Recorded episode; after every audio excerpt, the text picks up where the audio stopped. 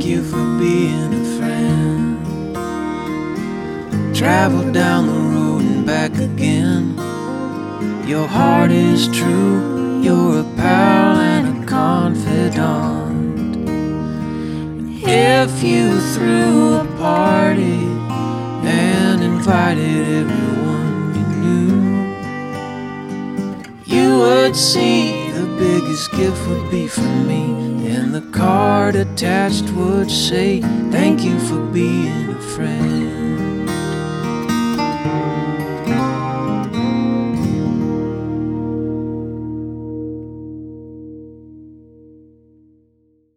Y'all, I know uh, I helped make that uh, intro happen with Mipso, but oh my gosh, Mipso is the best band in the entire world, if you ask me. Um, so be sure and do yourself a favor and check out Mipso uh, on Spotify or on iTunes or Apple Music, wherever you get your music from. Check them out. They are worth uh, following and, and, and hearing their music over and over again. In the last episode, I was sure to talk about and impress upon all of us as listeners that friendship is riddled with complexity and complications, even with the best of intentions. Never has that been more true for me in a friendship than with Molly Smith. For me, Molly is one of the most interesting and compelling friends I've ever had in my 30 years of existence. That said, our friendship has not always come easy or in one accord. In some ways, we come from very different backgrounds. We got to know each other in a really interesting and peculiar and new way for the 21st century. Don't get me wrong, Molly is one of my best friends. But it's also true amidst the fray of life, it is easy to get angry or to be misunderstood and to disregard. Yet, even still, Molly stands as a testament in my own life to the beauty of friendship, to the importance of pressing on and pressing forward and pressing in. Molly Smith reminds me of the necessity of sticking together despite the dissonance and the discord for the sake of our collective life together. Our friendship is worth it. We know that, but she reminds me of that in this episode, and to hear that is equal parts relief and reassurance. Molly is an accountant in Kentucky. She is the best kind of person and someone who has been through the wringer and lives to tell the tale. Perhaps we could all learn from her. So let's listen in. Molly Smith, thank you so much for coming on my podcast. Reverend Rob Lee, thank you so much for having me on your podcast. I knew it was going to be like this. Um, I am grateful for your friendship. Um, and I, I wanted to start by talking about the the the dark side of friendship, the hard parts of friendship that not everybody talks about, because I think it's in fair fair game for us to talk about it. There have been times in our friendship where we have not been as kind to one another or we have not been as generous to one another or we've not shown up for one another and it's on both sides of the aisle like you know both rob and molly have not shown up. It's heavily molly. He's no no he's no. bluffing. No i'm not. But but seriously like how does one be a friend even when the going gets tough? How do you how do you get past that initial like you know what what what makes people keep coming back to one another i guess is what i'm saying because you and i we've been distant for a while. And now we're getting back to being yeah. friends again and it's great. I think for me so i had a similar situation with another friend. We kind of had not necessarily like a falling out but went from like talking every day something happened we stopped talking every day. And i think for me it just sometimes it just takes time away from each other. We just kind of had to be away from each other and realize that we missed each other and that we were willing to get over whatever we had, you know, whatever beef we had going on. We were willing to get over it because we missed each other. And that was for me, especially even with like with you, there were so many times I'd be like, man, I want to talk to Rob, but I don't know. I don't know. I don't want to be like prodigal friend and I am prodigal friend.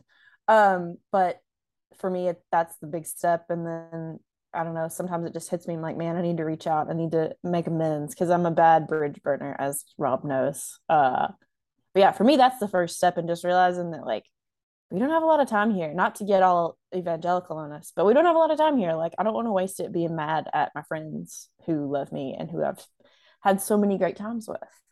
Well, and I wonder too, like, you know, it's one of those things that that that it, it, for the recording's sake, and so we can get this on record. Um, you know, I, I also felt like I, there was times I would want to reach out to you and say, "Hey, I hope you're doing well. You know, things are going well here or whatever." And it, it, it just, you know, it, it it broke my heart as as a friend to not be able to reach out and to be your friend, um, especially yeah. as you needed things that were going on in your life. Um, but but but but moving on from that because that's ultimately what friends do is they they they talk about things and then they move on. What about friendship excites you? What about friendship gets you going and and and helps paint a fuller picture of who you are as a person?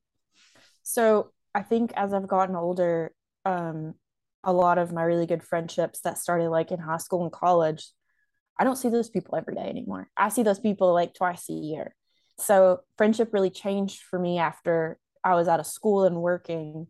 So it went from being people that I was watching TV with every night, eating with all the time, hanging out with, to like, for me, it's somebody that like I can really stay connected with online, somebody I can text every day, somebody I can talk to on the phone because I don't see them a lot. Even um, my sister is like my best friend. She moved six hours away. We talk on the phone every day. We text all the time for me like that is a core part of our friendship you have to be willing to like hold up your end you know from a distance so and then obviously i always look for somebody who laughs at me and for somebody who can just like my ideal friend my perfect friend is somebody i can just sit on the couch with and we kind of don't even talk that much we just enjoy being in each other's company when we do see each other it's interesting that, that you talk about uh, the proliferation of technology. I had that written down um, to talk to you about because we've actually never met in person.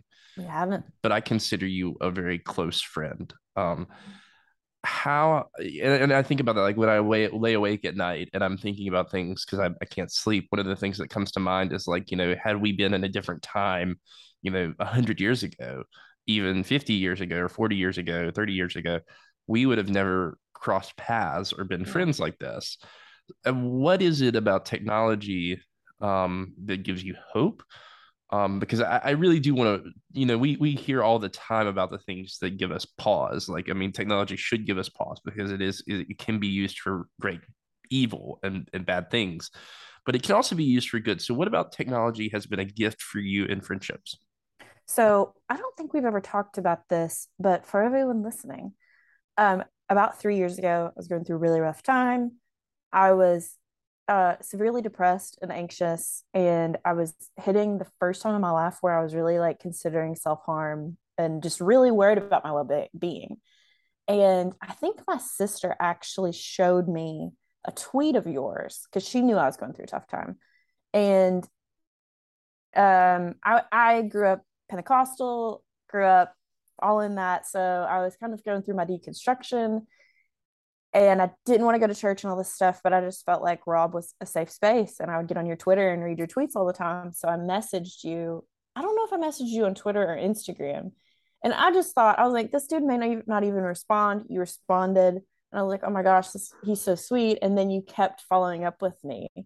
And as somebody who has really struggled with my faith as an adult like i see jesus in rob and that's not bs like i feel i feel godly love from this man and that is the greatest gift twitter has for real like twitter has given me that great gift one of my best friends logan met her on twitter like we grew up just down the road from each other never hung out but we became friends on twitter because we were tweeting about how much we hated donald trump so it brings people together um, but also it's hard because I don't know. I kind of hate existing online right now. I'm just active on TikTok because I love the news and just seeing stupid stuff. But it's also really hard for me to exist online. I hate being perceived.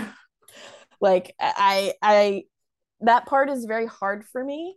The online perception, the the posting, and I've got to be cute. And if I tweet something, people are going to clap back at me. Blah blah blah. But I love the connection factor of it.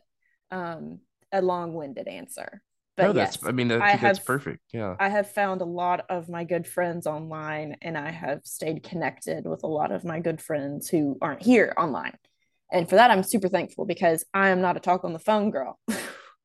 I am a FaceTime, text me, send me a TikTok, send me a YouTube video kind of person. So that's that's been very helpful for me.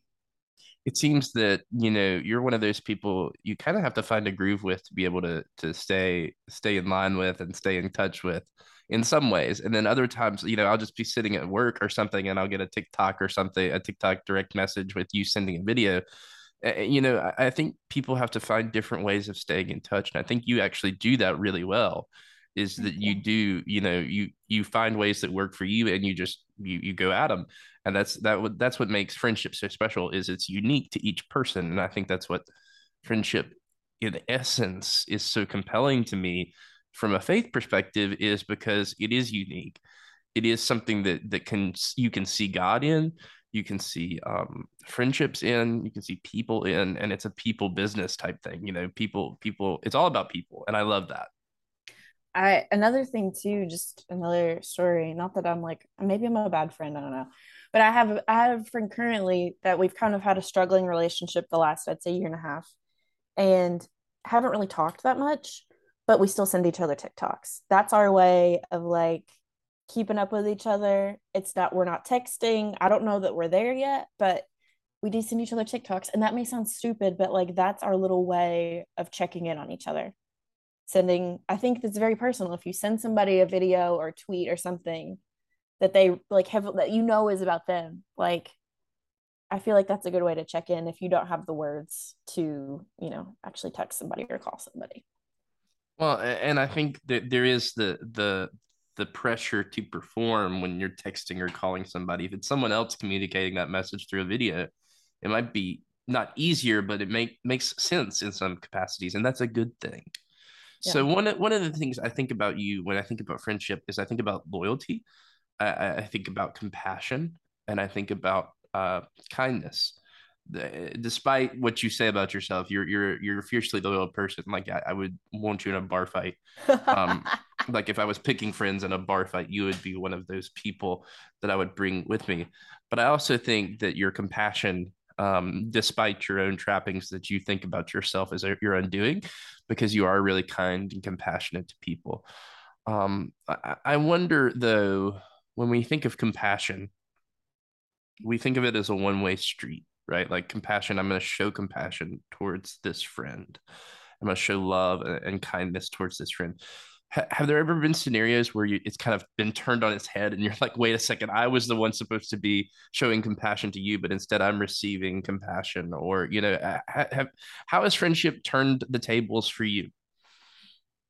That is that is a question. Um i don't know. I, when you say compassionate i don't necessarily think i see that in myself well sometimes friends see things in each other that we don't see in ourselves so I w- uh, so i will say um I think as an adult in the work environment, because work friends become, I mean, people you work with are your family. I mean, hello, we've all watched The Office.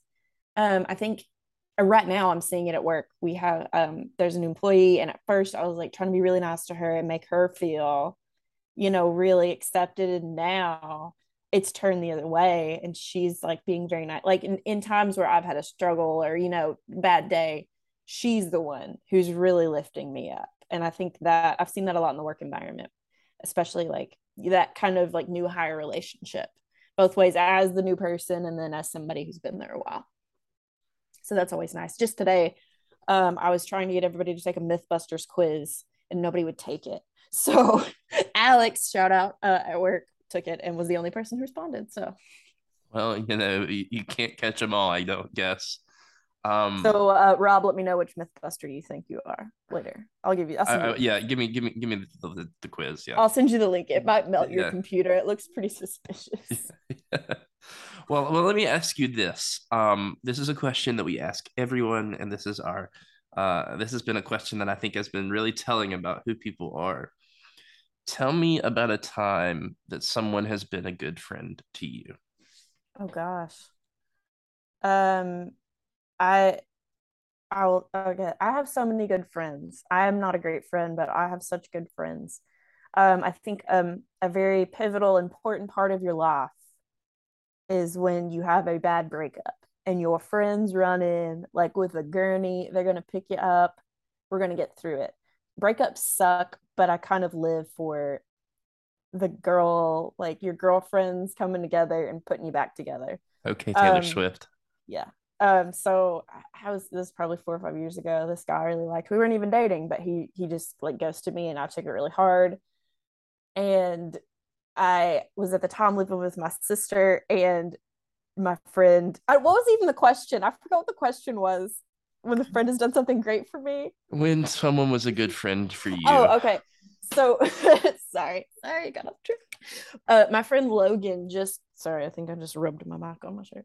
Um, my friend Logan just showed up. She didn't tell me she was coming to our apartment. I walk upstairs. I'm like upset. I'm sad, and I come upstairs, and she's laying on my sister's bed, and that is just like for me that's all i want i just i just want you to come and lay on my sister's bed and we can just get through it. And that is one of the sweetest moments of my life. She also um when i was took my first cpa exam she just showed up that weekend and was there. And it was just the sweetest thing. Um i just opened the door and she was sitting there. And for me that's one of the best moments of my life. And then my poor sister annabelle has been through everything with me. She's you know cleaned up vomit out of cars and uh, held my hair back vomiting and dealt with drunk me so many times that I can't even count. So Annabelle wins MVP for all the things she does. She's done. I can't even name them all. She truly does. Um, the Smith sisters are something to write home about. That's for sure. Yeah. Um, well, Molly Smith, thank you so much uh, for coming on my podcast. Thank you so much for having me, Rob. This podcast is a partnership between Beloved Journal, the Pacific School of Religion, and host, the Reverend Rob Lee. Rob is completing his Doctor of Ministry program at the Pacific School of Religion, and this podcast is in partial fulfillment of the class he is undertaking. The intro music is courtesy of members of the band Mipso, the best band in the world. Be sure to check them out. Special thanks to all those who participated in the project and all those who are taking the time to listen. Thank you